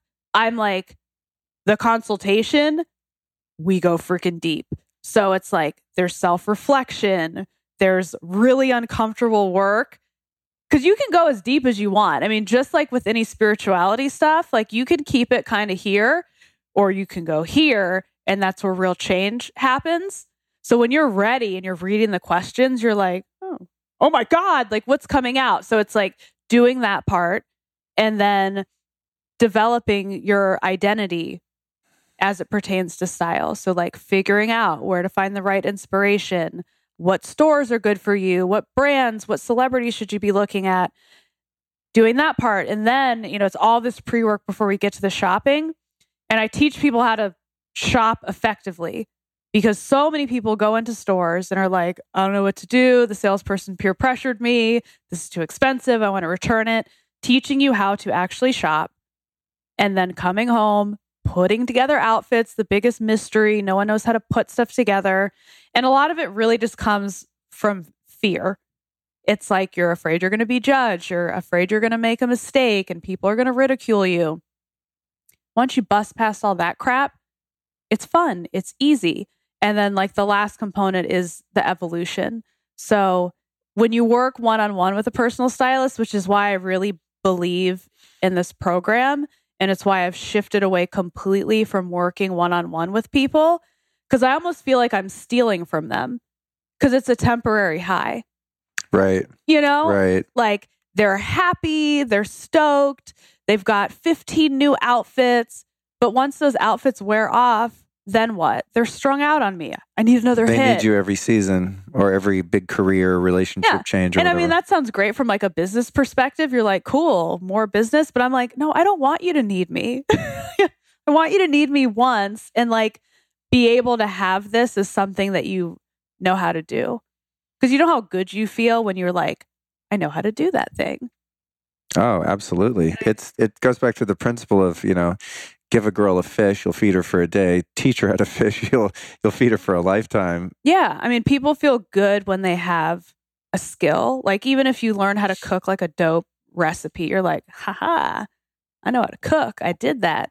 So fashion is like, I think that's why people get so embarrassed about it. Like, uh, I'm like successful. I make money. I'm like a great person. I can't even like, I get stumped by a freaking shirt and pants. Seriously. So to be able to teach someone how to do that when their life evolves to the next chapter, it's like, okay, it's time to like fix the suit that we're going to go out and, do this next part of our life in. And then they can just keep going through the program again and again. My style's evolved. You've known me for almost 10 years. Your style evolves every week. like, seriously. I'm a fast mover. I mean, just your life. just your hair alone. Like if you go back in your Instagram feed, it's like you've literally had a thousand hairstyles in the past ten years or something. Yeah, it's it's crazy. Let's talk about men's then. What's the fundamental difference between the way men approach fashion and personal style versus women? And of course, we're going to generalize. You know, I always have to make my little attempt at being PC. There are people that don't identify as men or women these days, so whatever. But in the context of, you know, just men's clothes, women's clothes, what's the difference between how us dudes look at it? You know? It's, it's interesting because I think my answer, if you asked me this a year or two ago, it would be much different. You know, my old answer is like, you know, men are, are on a mission. They don't really care. They want function. They like the shirt in blue. They'll take it in red as well. Like they're just very analytical when it comes to style. But I think that's really changed a lot recently where men, like there's actual studies that show that men are becoming more self conscious about their appearance than women. Really? Yeah, Wow. which is crazy. And whenever I worked with male clients, it would always be so easy. It would be like the husband of, of you know, the woman that I worked with, and the fitting would take a third of the time in and out. Take five of them. Don't even need to try it on because that one fits. To the men's fittings are like worse than the women's. They last longer. They're wondering, well, what's the girl going to think on a date if I if I wore this? Is this on, in style? They're actually like a lot more into it, and I think the gap is kind of closing where it's actually very similar to women. Really? Yeah, Wow. it's weird. I guess I haven't actually dressed someone in a long time, and I mostly dressed men, and I found it to be, generally speaking, easier. Although there is a little bit of a difference there because celebrity men are a lot different animal than your average guy who just has a corporate job or works at a startup or something like that. You know what I mean? It's like celebrity guys are kind of typically more kind of ego based and insecure about their body and really weird stuff that I didn't encounter so much just helping my guy friends get dressed or something like that, you know? Well, I think the the world has changed so much over the past couple of years with everyone's everyone's a brand. Everybody. You got your Instagram, you got your Facebook live. People don't want to wear the same outfit twice. People have to have a visual identity attached to like their intellect and and what they're all about. So it's just becoming more important to everyone, I think, men included. There's the days of like smell it and if if it smells okay it's clean like i think guys are like kind of done with that So if if there's a guy listening right now and he's someone who feels very challenged about his lack of ability to represent his true self inside on the outside, what would you recommend? Seeing as you don't ha- yet have a course for men to to learn this. i mean i would say definitely looking at other people that are where you want to be like a little role role modeling you know per se to see like what's this guy all about what is he wearing like how are things fitting like kind of being a observer and a studier of people that are doing it right i mean that's what you would do in, in business you know you'd be like right. damn, I want to kick ass like Oprah. Like, what did she do? Oh, she's got a coach. I'm going to get a coach. Oh, she reads two books uh, a day. I'm going to read two books a day. So you can do the same thing with style of like looking at this guy looks horrible. And instead of just judging that, saying why, oh, his suit is like completely ill fitting. His tie is too wide. Where this guy, he really looks like he's got it together. It fits this certain way. And just ask for help. I mean, guys don't always love to ask for help, but if you go to a store, usually like a cute girl will be working there that can help you. And just take like a couple minutes just to learn something new with fashion because it will just help you more in the end. That's true. It's sort of like how guys have a hard time asking for directions when they're lost. Like I literally would just drive around for five hours. I am not stopping to ask directions. Yeah, he will. and he'll But- and he'll yell at Waze. And, but the the fucking Waze it's always taking me through those intersections without a light. But I think that's a distinction that I haven't really looked at. I was like, oh, if a guy's stuck with his sort of sense of fashion or creating an archetype for himself, it it probably is a more difficult, just psychologically in many cases, for a guy to be like, hey, I have to admit publicly, I don't know what the hell I'm doing. I'm lost. Somebody help me. I think our brains are just kind of wired to like figure it out mode. I'm gonna fix it. I'm gonna fix it. I'm gonna fix it yeah. and sometimes probably waste a lot of time, energy, and money trying to figure it out when you could just hire a freaking stylist or something to get you sorted out and send you on your way. Yeah, and I think men are are like changing their tune. Like I've had a lot more male clients recently than I than I ever have because I think with productivity and you know, I mean, you talk about biohacking and things like that. So much is like, why would I waste time with this? Outsource it. You know, like Right. have someone else help me with this thing so I can get this piece and like go on with my life. I mean, Right. there's so many men who wear like a uniform. You got like Mark Zuckerberg, Steve Jobs. I mean, they're like geniuses. They can get away with wearing the same dumb hoodie every day. People who don't want to change will always look at those like anomalies and be like, well, Steve Jobs wore a turtleneck. Uh, he's freaking Steve Jobs. You Right. know? Right. Put some clothes on, dude. You can't get away with that shit. Right. But the fact that, in a way, Steve Jobs outsourced that task by just wearing the same thing, you can outsource the task by getting someone to do your shopping for you, their style in a box services. There's so many different avenues to like getting your style life together that there's really not an excuse to like look like garbage. I think that's a, a good way to appeal to men is like look at the the um, the efficiency factor. You know, I know for me, just the way my brain's wired, I don't like to waste time. I like everything to just be automated and kind of do things the exact same way every single time, so that I'm not using up decision fatigue energy about what I should wear. Like I have my set uniforms Well, I was- basically. I you was, know? actually, you're reading my mind. I was just going to say that. Like something I teach inside Personal Style University is creating your style uniform. And I have like a whole little like worksheet that helps you develop what that is. And men can do the same thing. When you have a formula, it doesn't mean that you're wearing the same crap every day, but you've got the same idea. Like you're going to wear skinny jeans, whether they're that white color or blue or black. You've got your silhouette, you know, you got your t shirt and some sort of cool jacket over it. So you can repeatedly buy those same things, but in different variations. That's fun. That's exactly what I do. Yes. I have like my six different lightweight jackets. yeah. that aren't a blazer that can be worn indoors and not look ridiculous. Yeah, that's funny. And also, I, I- I think too, as you get those formulas down, then do you not sort of have a formula for the different, you know, quadrants of your life, right? So like, here's the crap I wear out dating with new people or my partner or whatever. And then here's the stuff I wear to like, I kind of have two careers. You know, I have School of Style where I can't show up being Mr. Kundalini yogi hippie guy. So I kind of have like my School of Style, more fashion representation.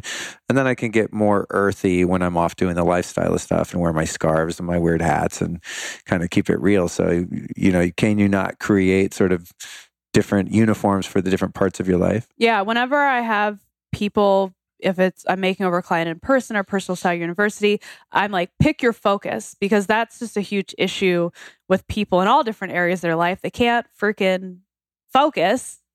so they're this needs to be fixed. It's like redecorating your house. I'm doing every room at the same time. It's like, no, we're going to start with the living room, then we'll move over to the dining room. So it's like, pick an area of your life. Let's get your career looks in order. All right, nailed it. Let's move on to your dating wardrobe. And then, yes, you'll have like a different type of uniform. Like when I was actively going on dates, it's time to dust off the old match profile and get back out there. But I found like when I was going on dates, men are more gravitated towards color. It's scientifically proven that wearing red makes men more attracted to you. Really? Yep. Whoa. Uh, but my uniform is like some sort of pencil skirt because then I could put the booty spell on them. You know, the butt would look good. Booty spell is important. And I'd wear some sort of like, you know, little little crop top. So I'd just be showing like a crack of stomach, sort of a little sexy, but I'd still feel sophisticated. So I had like different variations of that same outfit that were kind of like my go to date outfit. Because there's nothing worse than before a date standing in front of your closet being like, what am I going to wear? So that was like my get a man uniform. And then for work, you've got a thing. And, you know, you just kind of know what to do. Awesome. Yeah. So, in terms of the inner game, I want to touch on that a little bit before we wrap up because knowing you, uh, you know, we're talking about how to kind of work with the outside as it pertains to the inside, but knowing you and seeing where your brand and your mission are going, specifically like in your current Facebook group, I mean, you're eliciting some really deep stuff and almost becoming a style therapist in a way. So I don't I don't know what my question is or how to form that, but what are you currently working on yourself, I guess, you know, in terms of your own self discovery and spirituality and, uh, you know, psychology and growing up and all of that stuff? Well, I think back when we were in Onsite, one of your observations of me was like quiet, quietly spiritual, I believe you called me. Mm-hmm. And I am. I'm not like shout it from the rooftops type of people, but I am working on being a little more open about my insides and what I'm all about because I can see how powerful it can be to other people. And I've just been so inspired by the women that I'm working with. So I'm like, damn, sister, you just put it all out there like crazy. Cause it's like, it's forming those bonds. So it's making me feel braver about, you know, sharing more things and going deeper. And just in my own, you know, spiritual practice, like I'd made the decision, like when we were at the Tony Robbins thing, is one of the actions that was kind of holding me back was when I wake up, not getting out of bed. And I'm like a very high producer, I'm very productive. You're a freaking Martian, straight up. Like you're literally from another planet. But I know, like, after seeing Tony, I was like, I already know I'm a Martian. I'm like, that's like he's like he's king of he's the Martians. head Martian. Right. But it was so inspiring to me. Like, I mean, that whole experience, like I can't wait to do more. It just I don't know, I connected. Like I've done all sorts of different spiritual things and read all sorts of different books, but I really connected with that because he's like a beast. And I'm like, I don't want to waste any time in my life. Like I don't want to waste a freaking second because I was I fully believe I was put on this earth to deliver this message and to change the way that women get dressed. Like, I don't see other stylists talking about this stuff. I don't see them getting deep with this stuff. I don't see them being like not connected to the fashion industry when they talk about fashion. I've never seen this shit before. And it's like inside me to do this. I'm like, I'm not wasting any fucking time. This is what I'm doing. So now I've been waking up at 5 a.m. Wow. and getting up. But I don't even use an alarm clock. I've never I never have. I don't even own an alarm clock. I was already waking up at 5 and I would get up and go to the bathroom and I would get back in bed and I would cuddle with my dog and I would look at Instagram and I would do emails and I would be productive and be kind of working. And I wouldn't get like out the door to walk the dog until like 8:30. Like I just wasted like three hours, three and a half hours of my life. So I was like, no wasted time. I'm on a mission. I was put on this earth to do something. I'm fucking doing it. So 5 a.m., get my ass up. I take a shower. Now I actually like put on that corny music so I change my state. And I've been doing what Tony Robbins calls the priming exercise that we did. So we do AKA a Kundalini Yoga Kriya, yes. But all the pieces. So I no, do I know. Yeah. I'm just messing with So I do the, you know, the breathing stuff and then three things that I'm grateful for, and then the whole energy thing, and then three goals that I have, and like visualizing them actually happening. And for years, I've been trying to have some sort of like a meditation practice, some sort of like morning centering, and I've never been able to nail it.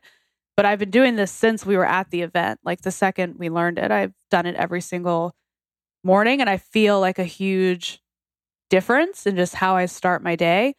So that's been really helpful spiritually. Uh, I'm addicted to reading books. I'm trying to read. I've already mastered reading one book a week. Now I'm trying to get to like two books a week, eventually three a week. I want to read as many books as humanly possible and just like studying the hell out of stuff. Just the more connected I feel to my work. I mean, I'm definitely a bit of a workaholic, but the more connected I feel, I don't know, that like taps into my soul as well.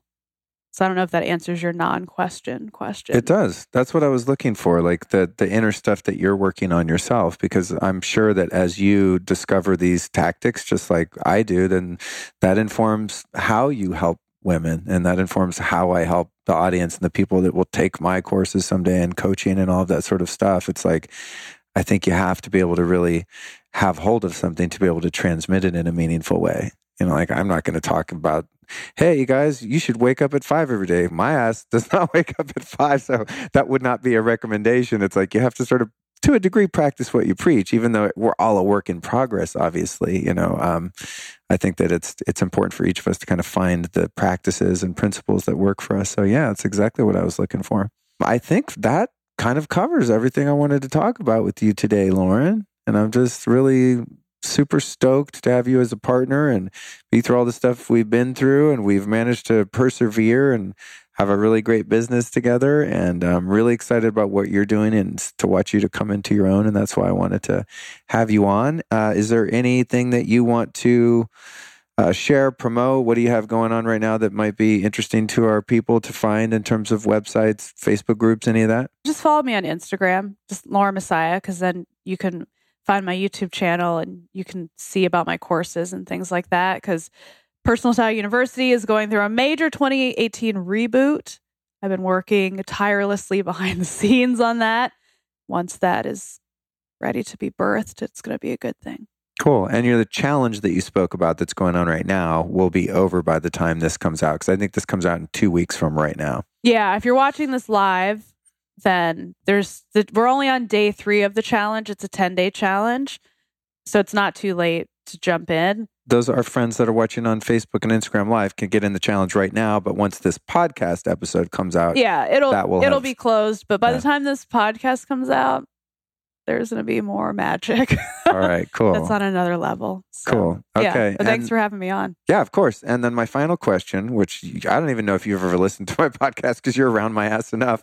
No. But my final question, which surprises some people, is who have been three teachers or teachings that have influenced you and your work that you might recommend our audience go check out? What do you mean by teachings? Like, you know, a philosophy, a book, yeah, people you follow, something that's inspired you, something that you've learned about fashion, philosophy, any of that stuff that you might say, oh, you guys like what I have to say, you need to go check out this person. Right.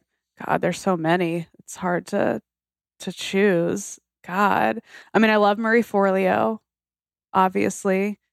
She's great for like the marketing piece, you know, if people are like into that thing. I just think she's a boss you've been a good teacher to me, but just through life, I don't listen to your podcast because I've heard you enough over, I mean, over, you know, over 10 years. I, you've watched me live my podcast, you know? Yeah. No, but you have been like a really good teacher to me.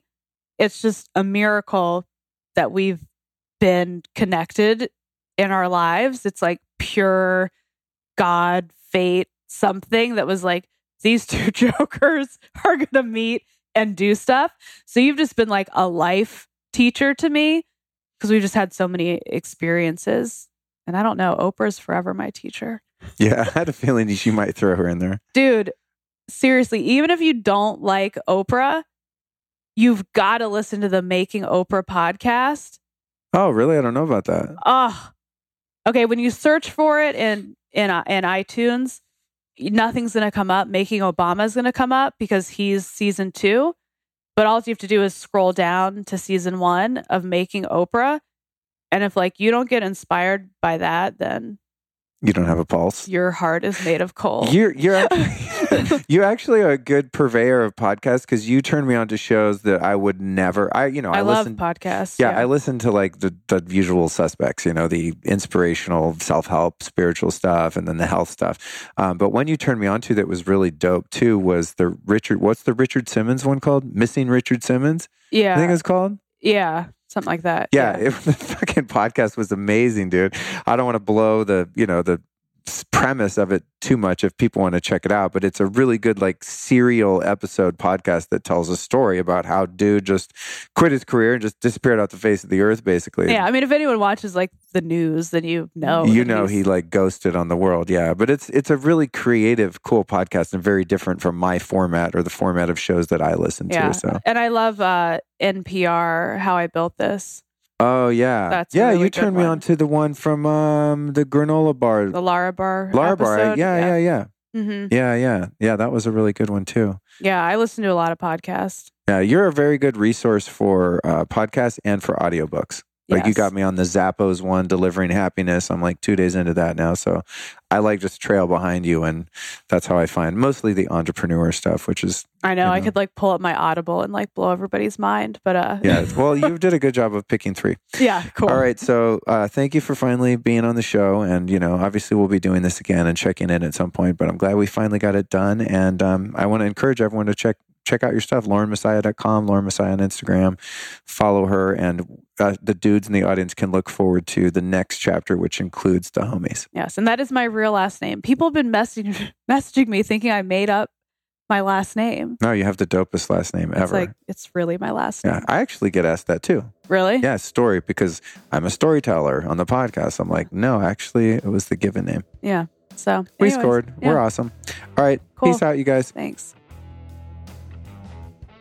Ladies and gentlemen, time to turn on the house lights and usher you toward the exits. Don't forget to tip your valet. This episode is now officially finito. We're out. Let's give a round of applause in our cars, on the train, wherever you happen to be traveling, to our guest, Lauren Messiah. I'll give a little hand right there. That was a really fun conversation, right? So, we learned a bit about the psychology of style, the psychology of fashion, the inner workings of our personalities and how we express those outwardly. Really cool stuff. I love Lauren's perspective. I love catching up with her and uh, finding out what she's on to next. She moves fast. She's a hell of an entrepreneur. So, like, her personal style university is just I don't know. It's one of the coolest online classes I've ever seen. Of course, I get a peek in the you know in the back end of it, and uh, I encourage you to go over there and check that out if you are someone who identifies as a female and want to learn how to get down with your personal style, especially if you're someone that's kind of struggled with finding an identity. Her program is really really powerful. No joke. I'm not just saying that because she's my friend, and I want her to make tons of cash. I want that too but she really has a way of getting inside your head and really helping you find your own spirit animal when it comes to how you dress yourself. All right. Do you want to get the show notes from every podcast episode that you listen to here at the Lifestylist Podcast? I have a feeling you might. Have you ever noticed when you listen to shows like mine, there are a lot of knowledge bombs and nuggets and links and things like that mentioned during the course of an interview? And it's almost distracting sometimes because you're like, oh man, I got to Google that later look that up. What was that code? What was that site? What was that author book? Whatever. Well, I've made it really easy for you. I pay good damn money to have people do very, very specific show notes and link out to everything that I talk about with my guests in every single episode. And I don't want that information to go to waste. Now, you can always find it at lukestory.com because, of course, each episode has its own web page or essentially a blog post with all those notes. And that's great. You can always do that. But who's going to remember to like, turn off a podcast, then go open a browser and go there. So I've made it super easy for you. You have to join my newsletter, and I send you an announcement every week when I put out a new show. And within that announcement for the show, like for example, if you were already on the list, you would have gotten an email this morning that said, Hey, here's a new episode with Lauren Messiah. And everything she talked about would be linked in the body of that email. So if you want to join that party and get in on the fun, here's what's up. Open your phone right now, open your text app, put in this number 4422. I mean, pull your car over, obviously, but put in this number 44222. All right. And here's the word that you're going to text. Text the word lifestylist, one word, to the number 44222. Text lifestylist to the number 44222. Now, listen up. If you have a US phone, it will work. If you don't have a US phone, you're SOL. It's not going to work. So you have to go to your browser. If you don't want to use my little text action, you can go to lukestory.com forward slash newsletter. Super easy. Put in your name and email, and I'm going to send you all of the goodies every time I release an episode. I'd like to lastly thank our amazing sponsors, Amp Coil. You can find that super powerful, badass technology over at ampcoil.com. I'd also like to thank Altera Pure. You can go to alterapure.com for the most awesome organic, I mean, truly organic sheets ever, and enter the code Lifestylist there and save 15%. That's alterapure.com. And last but not least, my old buddies that have been with me for a long time now, Organifi. And Organifi makes a number of different fantastic health products and pills and powders and potions, and I take them literally every day, as I always say, and I'm not kidding. You can go to Organifi.com forward slash Luke, enter the code Lifestylist, and save 20% over there. That's Organifi with an I. All right, so support our sponsors to support this show, and I thank you so much for your ears. I really appreciate you listening. And don't forget to go check out laurenmessiah.com, where you can find out more information about her as well as her fantastic course, Personal Style University. All right, peace out.